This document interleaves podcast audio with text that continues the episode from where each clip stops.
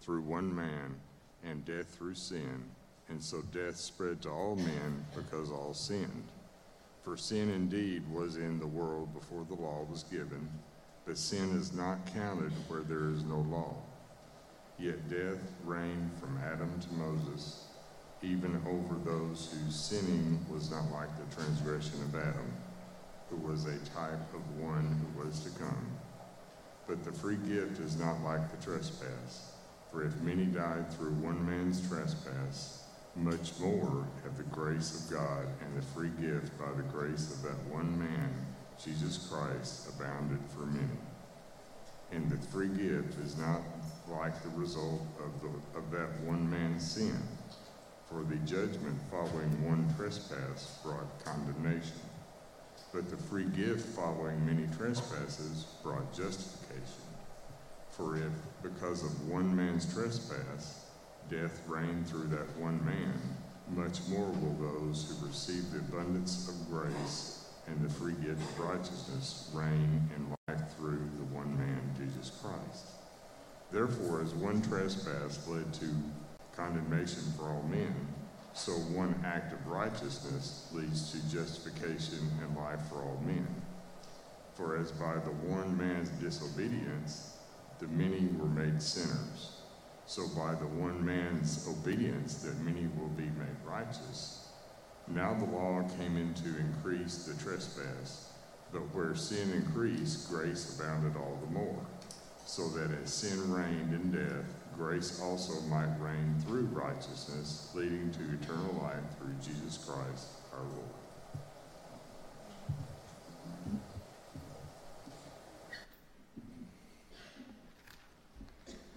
Good morning. I'm pretty excited this morning, but I have to tell you that I'm a little emotional today as well. In March, my family had a memorial service for my grandfather, and today would have been his 95th birthday. So if I start crying, uh, I don't ask for your forgiveness, just your understanding. But it was my grandfather who had a great deal of influence in my life that propelled me to have a love for our country. My grandfather even though on his orders he's a considered a Korean War veteran. But as my grandfather would state it, that when he was uh, entered into the Army Air Force, he was an aircraft mechanic. That uh, the time he got to Korea, the war was over.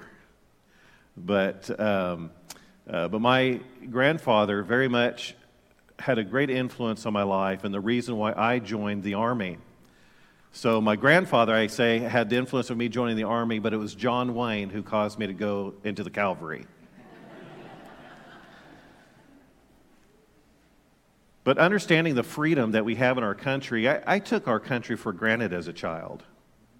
The freedom. I, you know, this time of year, we would sing songs uh, about our country. We would, uh, you know, talk about uh, the sacrifice of, uh, of those that made for the freedom that we enjoy today. But I really, even though we, we sung songs, and even though I took American history and I took government, it, it wasn't until I served our country that deepened my love for the United States of America. I love our freedom. And when I began to visit foreign countries, it even, we have it great in our country. And maybe you've sang the song in school, My Country, Tis of Thee. Sweet Land of Liberty. Any of you sing that song growing up? There's a line in there in the very beginning. It says, Of thee I sing, land where my fathers died, land of the pilgrim's pride. From every mountainside, let freedom ring. When we consider that, that idea of let freedom ring, We have to understand that in our country, we were, we, we were oppressed at one time. And our forefathers who lived in that time stood up against the tyranny and were willing to shed their blood that we today can enjoy the freedom that we have. And so, the writer of this song, when he says, Let freedom ring, the idea is that, that we are to preserve and protect and promote freedom. To let freedom ring, to let generation after generation know that our country has enjoyed this great freedom and, it, and it's worth keeping. It's worth fighting for. It's worth dying for. Let freedom ring. However, there's a greater freedom that each of us can experience today that is greater than the freedom that we have in our country.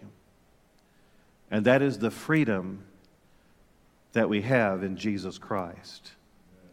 Appreciate Aaron. I didn't know Aaron was going to read that passage of Scripture but it's so appropriate for the message today because if the Son sets you free, you are truly free indeed. Amen. And if you can capture that one thought today, I've done my job.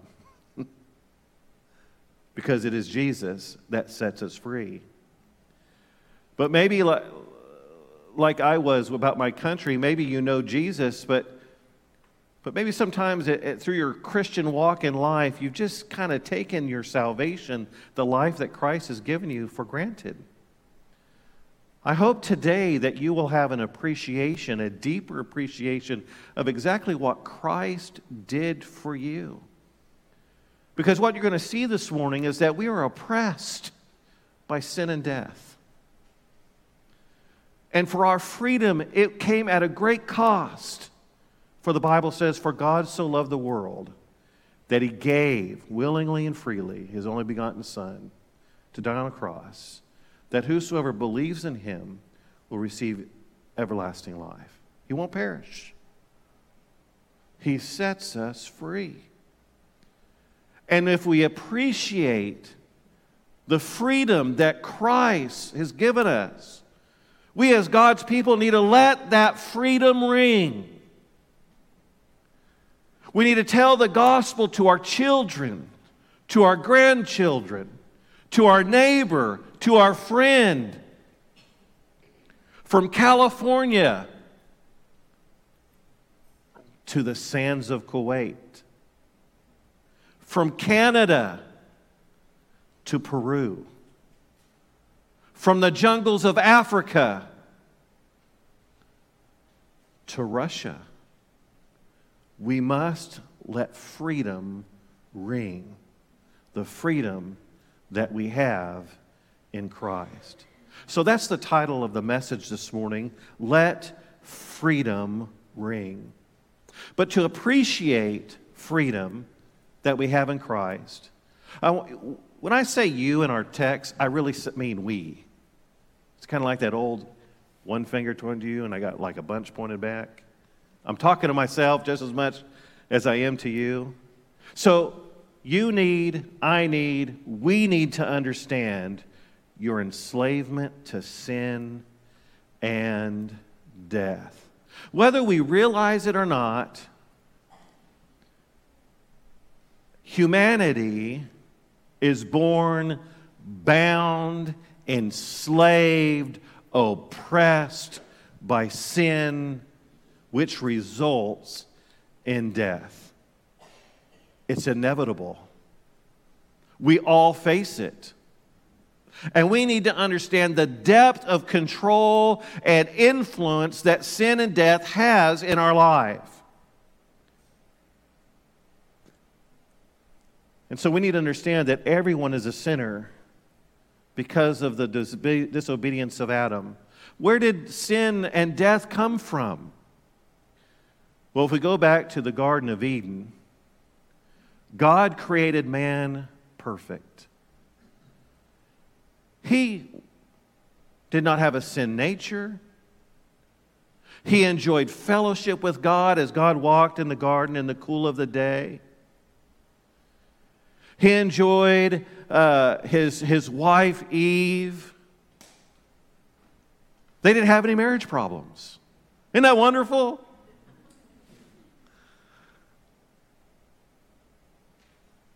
And God only gave them one command that's recorded in the scripture. Out of all the trees that I've created for you, they're all good for food. You can consume but one.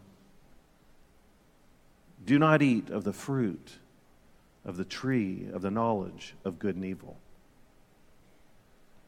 Of course, as the story unfolds, we understand that Satan came in, he deceived Eve, she ate, she gave to her husband. And I want you to understand that Adam knew what he was doing. The Bible says that he sinned willfully. And he took bite of that fruit, rebelled against God, and from that time forward, all of humanity has been cursed. Apostle Paul reminds us, therefore, just as sin came into the world through one man, that is Adam, and death through sin, and so death spread to all men because all sinned. So every single person in this room, in this town, in this country, in our state, and around the world has a sin nature. We're not sinners because we stole something. We're not sinners because we committed murder or adultery. No, we're sinners by nature. And because we are by nature, then we steal and kill and destroy. So everyone is a sinner because of the fall of Adam and his disobedience to God. Uh, it's inevitable. That's, that's, we are sinners by nature. We need to understand it, and it enslaves us. Why do we have wrong thoughts? It's that sin nature. Why do sometimes we do the wrong things? Because it's our sin nature. Yes, we, we might all have our trips and hangups and sin differently, but it's because of the sin nature that's within us that plagues us, that seems to just, you know, corrupt us, that we're enslaved to it. And the result of sin is death. Death through sin. You know, God told Adam that the day you eat of the fruit of the tree of knowledge of good and evil, you will die. Now, this death took two ways. He would begin to die physically, but he died spiritually. I love looking at pictures. And I look at mine and Jenny's wedding pictures. I was a good looking kid. She's still a beautiful bride. She still looks good. I don't know what happened to me. I do. It's the sin nature. I aged. I'm not as skinny as I was. I didn't have to wear glasses all the time then. I didn't have two titanium rods in my back. My, ease, my knees didn't ache. Oh, cursed sin. We begin to age and we begin to ache and our bodies break down. That's due to sin. My grandfather succumbed to the sin nature when he passed away in March. But can I tell you today that his body may lay in the grave, but because he knew Jesus, his spirit is in the presence of God. Amen. And yours can be too. But the result of sin is death. It's inevitable. We, we, we are all susceptible to death, it's inevitable. All because of sin. And sin has no excuse before God. You can't sit here today and say, well, you know what? I, I didn't know any better. There's no excuse. I'm sure that works really well with the police officer that pulled you over for spe- speeding, right? Officer, I really didn't see the speed sign. Okay, here you go, pay the fine. ignorance isn't an excuse. Paul showed that when he was writing to the church at Rome. He says, For sin indeed was in the world before the law. So the law was a prescription that people would know, you know, to honor God, to worship God alone, down to honor thy father and mother, don't commit adultery, don't steal. But sin was in the world before the law was given. But sin is not counted where there is no law, yet death reigned from Adam to Moses. Even over those whose sinning was not like the transgression of Adam, who was a type of the one who was to come. So, what Paul is saying here is that, look, first of all, the law was given that our sin might become exceedingly sinful. But the results of sin remained. People still sinned before Moses and the law. Paul earlier in the chapters of Rome talked about Romans talked about that how the how the Gentiles who had no law still did the things of the law in their heart. But just because it wasn't codified, if you will, written down, there's no excuse. Sin has no excuse before God. So you would say, you know, I'm, I'm, not, I'm not as bad as so and so. It doesn't matter. There's none good, none, no, not one, the Bible tells us. You can't say, well, I, I didn't know it was wrong. Sorry, no excuse. We're enslaved to sin and death because we are sinners by nature.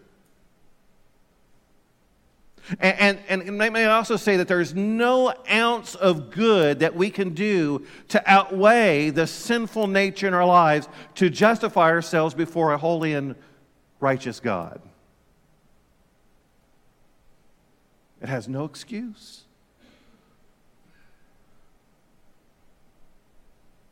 For all who have sinned without the law will also perish without the law.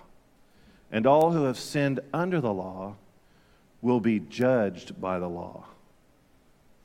Law, no law, doesn't matter. We are trapped in the inevitable consequences of dealing with our sin, which results in death.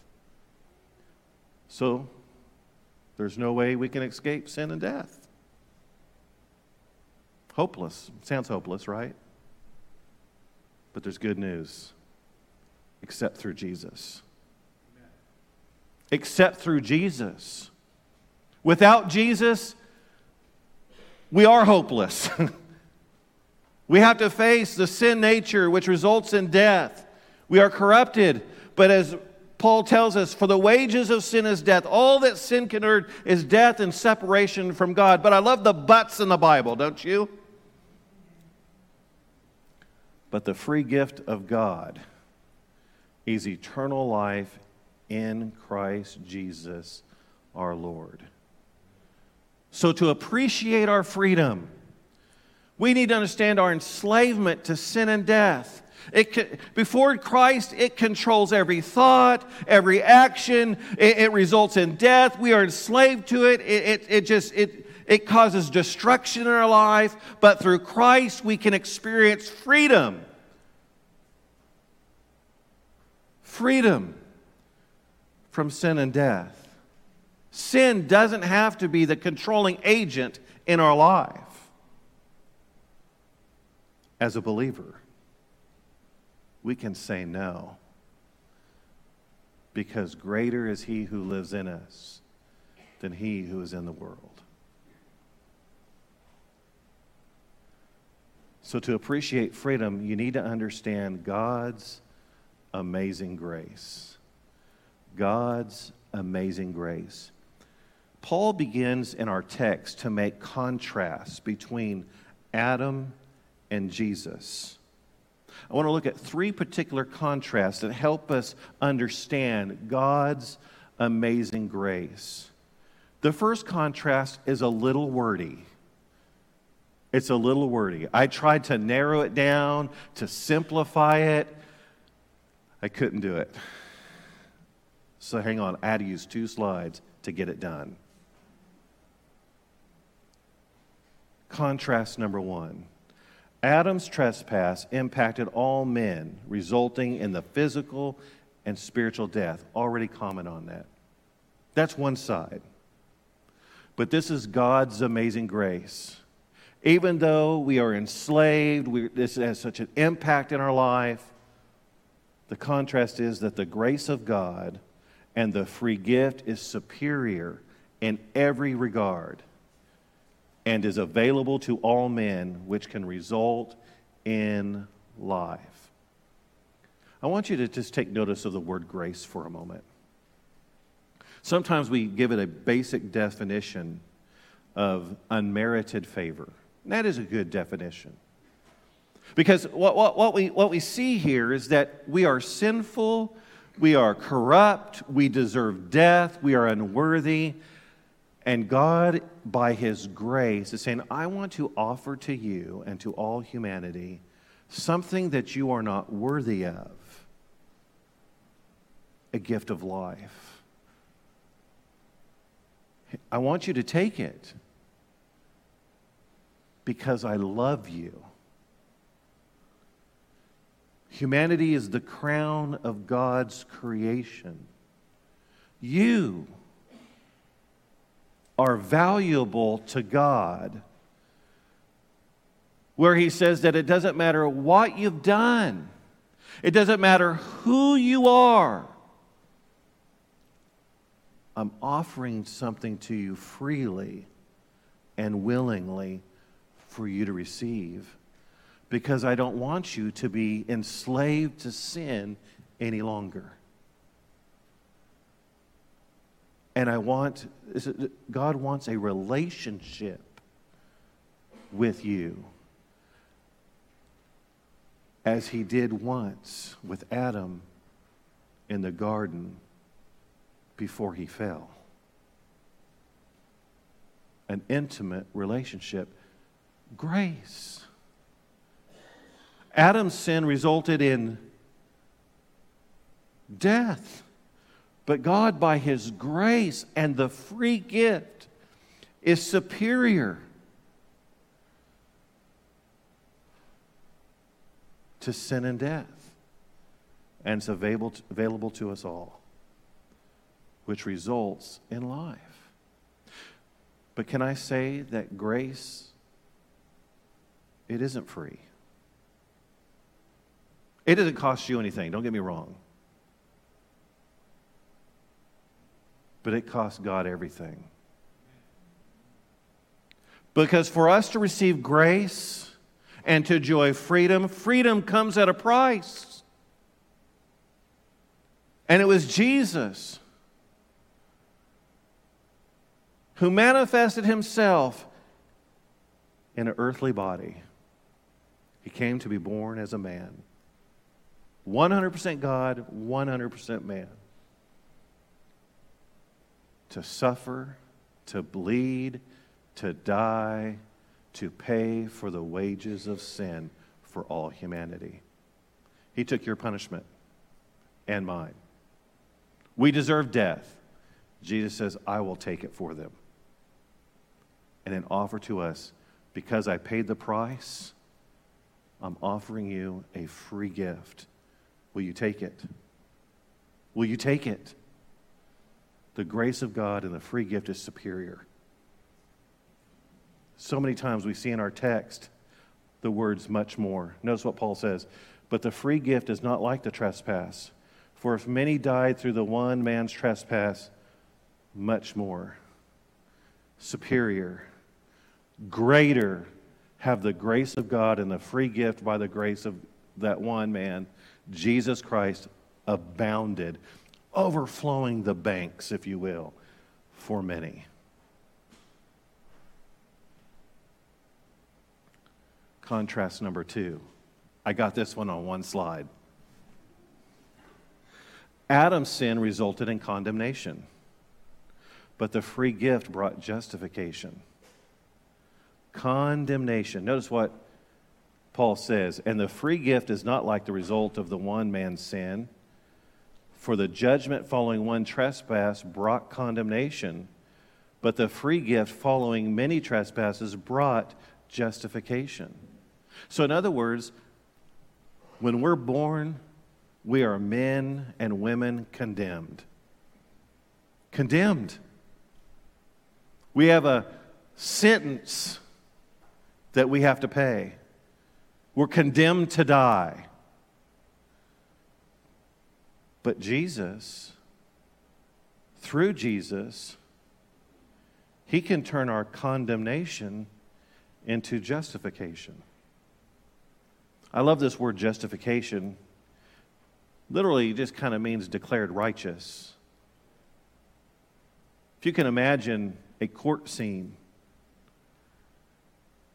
and the judge is to pronounce the sentence on the defendant, and all the evidence weighs against him as guilty, and he's going to be condemned.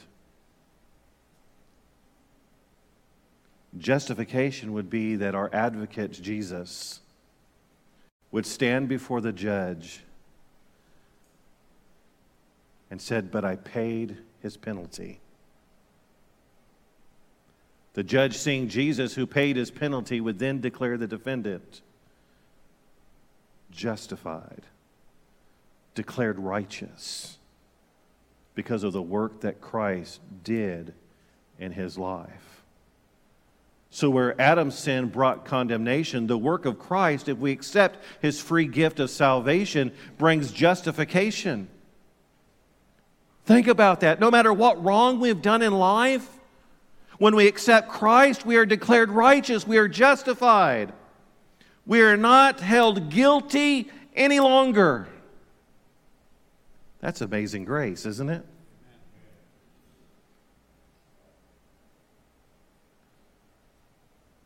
Therefore, since we have been justified, this is Paul speaking to believers at Rome. Therefore, we've been justified, declared righteous. How were they declared righteous? By faith. We have peace with God through our Lord Jesus Christ. You see, to be justified, you, you, you don't do community service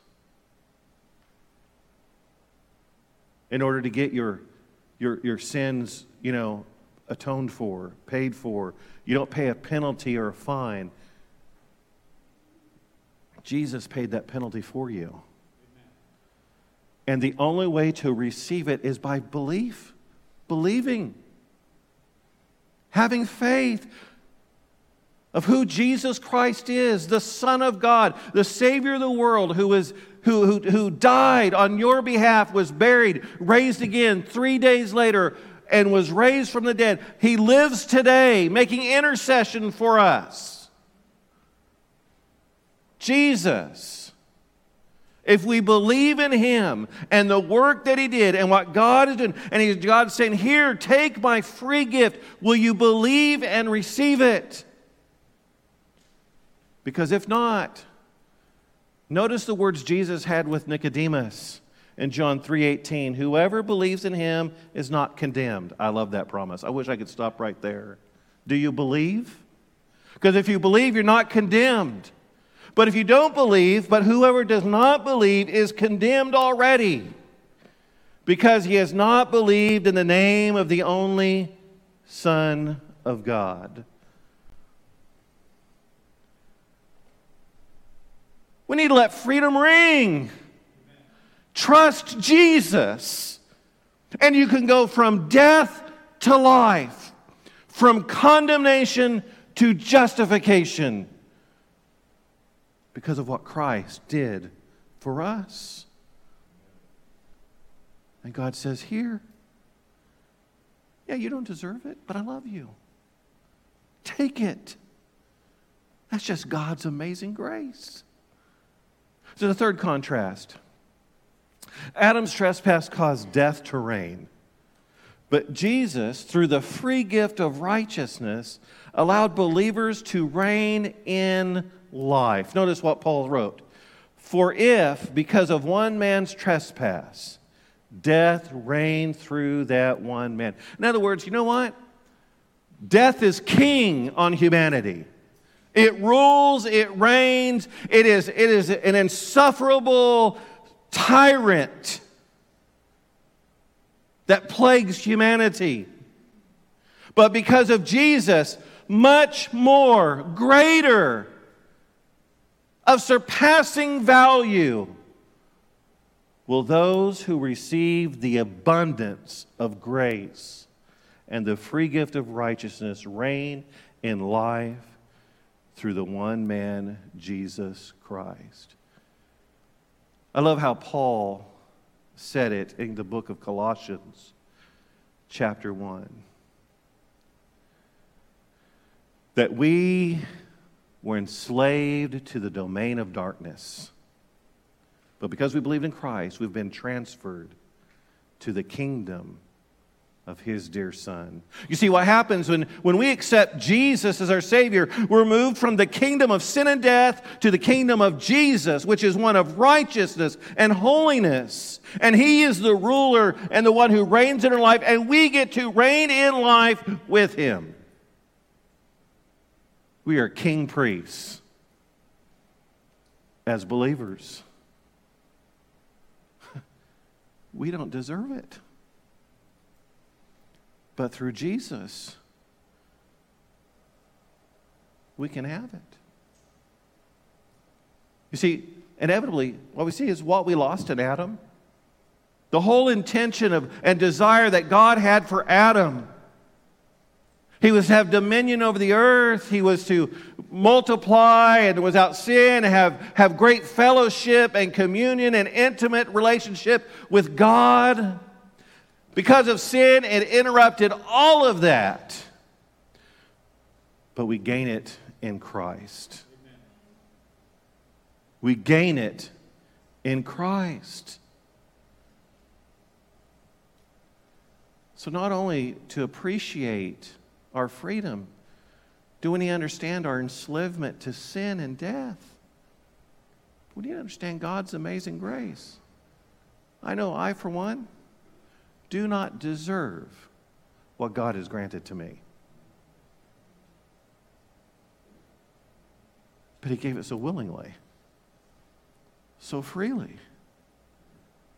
His life in exchange for mine because He loved me. And you know, it, He wants a relationship with me. Doesn't God know what thoughts I have? Doesn't God know what actions that I've done? Oh, yeah, He knows. But He still loves me and He wants a relationship with me, and that is true for you. We need to understand God's amazing grace. Third point to appreciate freedom, you need to understand the outcome of your freedom in Christ. The outcome of your freedom in Christ. There's three things quickly Outcome number one you have justification and life. Paul says, Therefore, as one trespass led to condemnation for all men, so one act of righteousness leads to justification and life for all men. So, the outcome of our relationship with Christ, of our acceptance of the free gift, we are declared righteous and we have life. We are no longer condemned and enslaved to sin and death. We have uh, we've been justified, we've been declared right, not because of who we are, but because of who He is. And as a result, we have life, eternal life. And I'll get to that in just a moment. I don't want to get ahead of myself. Second outcome righteousness. For as by one man's disobedience the many were made sinners, so by the one man's obedience the many will be made righteous. Righteous. There is none righteous, the scriptures tell us, but one. That's Jesus. And when we accept Jesus as our Savior, we are clothed with His righteousness. Because of the shed blood of Jesus, we can be washed and made clean, and we can stand before a holy God as a righteous woman, man, or child. That's the outcome. Third is eternal life. Now, the law came in to increase the trespass, but where sin increased, grace abounded all the more. So that sin reigned in death, grace also might reign through righteousness, leading to eternal life through Jesus Christ our Lord. Notice he didn't say temporary life, it's eternal life. Yes, us Baptists, we believe once saved, always saved, and that is an eternal truth. Amen. Once we come to know Jesus Christ as our Savior, we can't slip back into death. Jesus can't come back and die again. The work that Jesus Christ did on the cross was sufficient, Amen. the one and only time. And when we accept Jesus, we have eternal life. How long is eternal? I don't know. Forever. Doesn't stop. We possess it now as believers and will experience it in the future. Yes, our bodies may suffer physical death, but as Paul says, we are absent from the body and present with the Lord. We have eternal life, and you can have that life today. Eternal life. When I was 17 years old, I went to a church service much like this. It was a little more traditional in nature. The pastor had an altar call. First time I've heard, really the gospel got a hold of me. There was a lot of people at the altar that day. I came up, the pastor had me talk to another preacher in church, and there he opened up the scriptures and it was as if God was speaking to me, showing me my need, that I was a sinner, I was enslaved to sin and death, but He showed me what Christ did for me, that He died on the cross, that I could be, I can escape the treachery of sin and death, that I could be made right before God and receive eternal life. And I didn't have to labor for it. I didn't have to worry about how good I was because there's only one good that's Jesus. And he was sufficient, and he took my sins. He nailed them on the cross with him, and I could be forgiven, washed, made whole, made clean. I just simply had to receive and believe.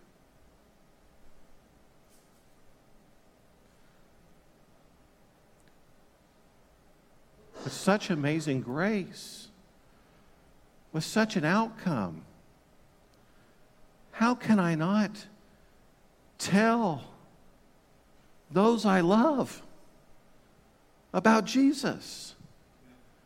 How can I not tell my friends and neighbors what Christ has done for me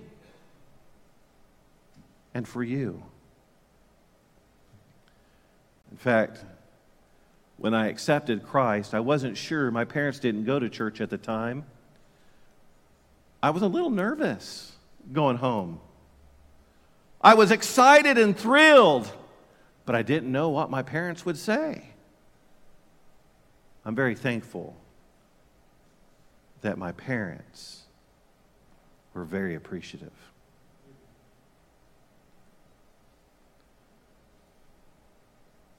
I went to work. I worked for Whitey's Pet Shop. I worked in the fish department. I had a lot of aquariums growing up. Trust me, you can ask Jenny. I had a 300 gallon aquarium in my parents' living room. Still don't know where it's at today after I left. But Jenny wouldn't let me have that big a one in her house today, so. But I worked for Whitey's Pet Shop, and I made a convict. I was convicted from day one because I oftentimes had to work Sundays.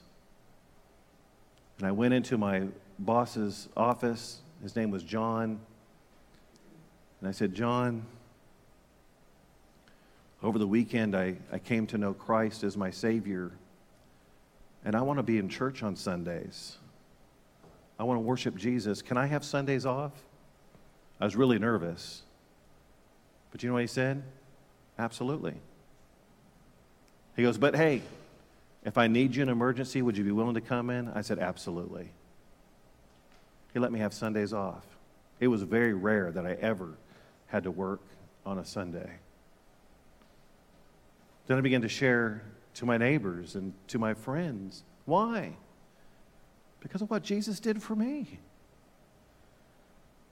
And I hope that the whole world would experience The same thing that I experienced so many years ago of trusting Jesus as their Savior, to let freedom ring.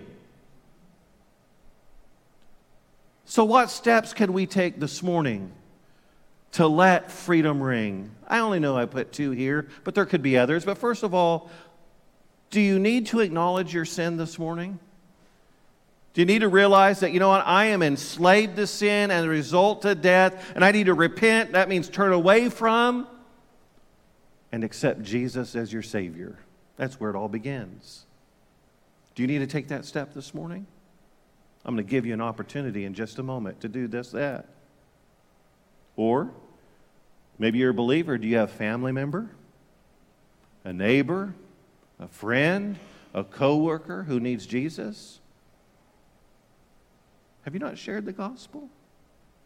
Have you been hesitant to do that? Will you tell them? Will you love them? Would you tell them what Jesus did for you? I was sharing in Sunday school class, Adam, it's a sermon illustration about you. Hang on. One thing I love about Adam is he has a very tender heart for people. I'm very proud of him for that. But you know, when Xbox and uh, PlayStations were going online and you can talk to people from wherever, I was very hesitant. Don't talk to strangers. I couldn't keep him from talking to strangers. So one day I came home, he's sitting on the couch with his Bible open, telling someone online about Jesus. How could I argue it? I was like, oh, don't talk to strangers. but he's telling them about Jesus. You know, we need to talk to strangers too. To tell people about Jesus. The world needs to know. Needs to know the gospel. The life that they can have in Christ. And we, as God's people, need to fulfill the Great Commission and let freedom ring. So, will you stand with me this morning? And we're going to have a time that if you want to come and you want to kneel in prayer, maybe you have someone in mind that you specifically want to pray for. Maybe it's that family member, maybe it's that coworker, maybe it's that friend, and you just want to pray. Maybe it's for strength, courage, wisdom maybe where to begin. Can I just give you a little hint? If you say, I don't know how to, to, to share the gospel, well, you know, you have a story, you have a testimony to share, start there. But tell. But maybe you're here today as well. Maybe this is the first time that you've come to church. Obviously, you're here for a reason. Maybe God's been speaking in you that what you need to do this morning is to experience the freedom in Christ, to acknowledge sin, to confess it before God, and to receive Him as your Savior. And when you believe in Him, He will remove your sin he will cast it as far as the east from the west. He will bury it in the depths of the ocean to remember no more. He won't hold it to our account. He'll clothe us in the righteousness of Christ, and we can stand before a holy and righteous King because of Jesus, righteous and with eternal life. Will you cry out to Him today? Would you come? Would you come? Maybe if you would like to bow your heads. And maybe you would like to just think about that person that you could share Christ. Or I would like to come and and, and or, or Pastor Lynn, you can come to us, and if you need counsel, we'd love to counsel with you. We'd love to, to share with you further how you can accept Christ this morning. Would you come? Would you come?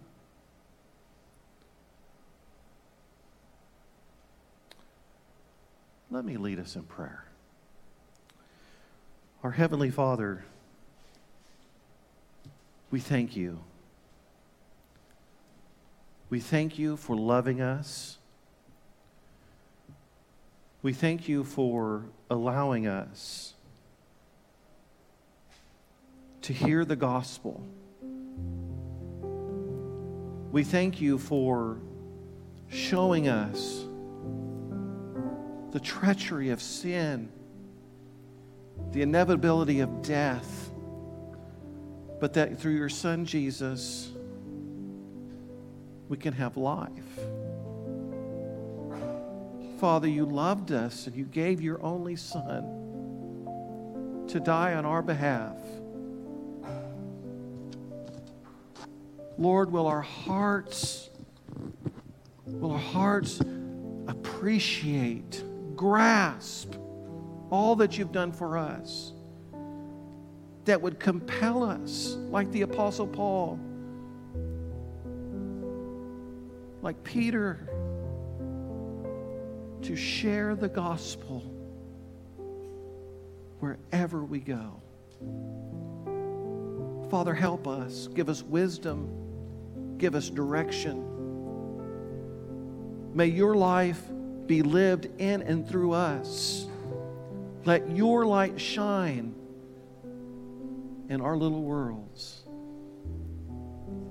that people will come to you and worship you, adore you, have a personal relationship with you. Father, we thank you for all that you've done and all that you are doing. For it's in Jesus' name we pray. Amen.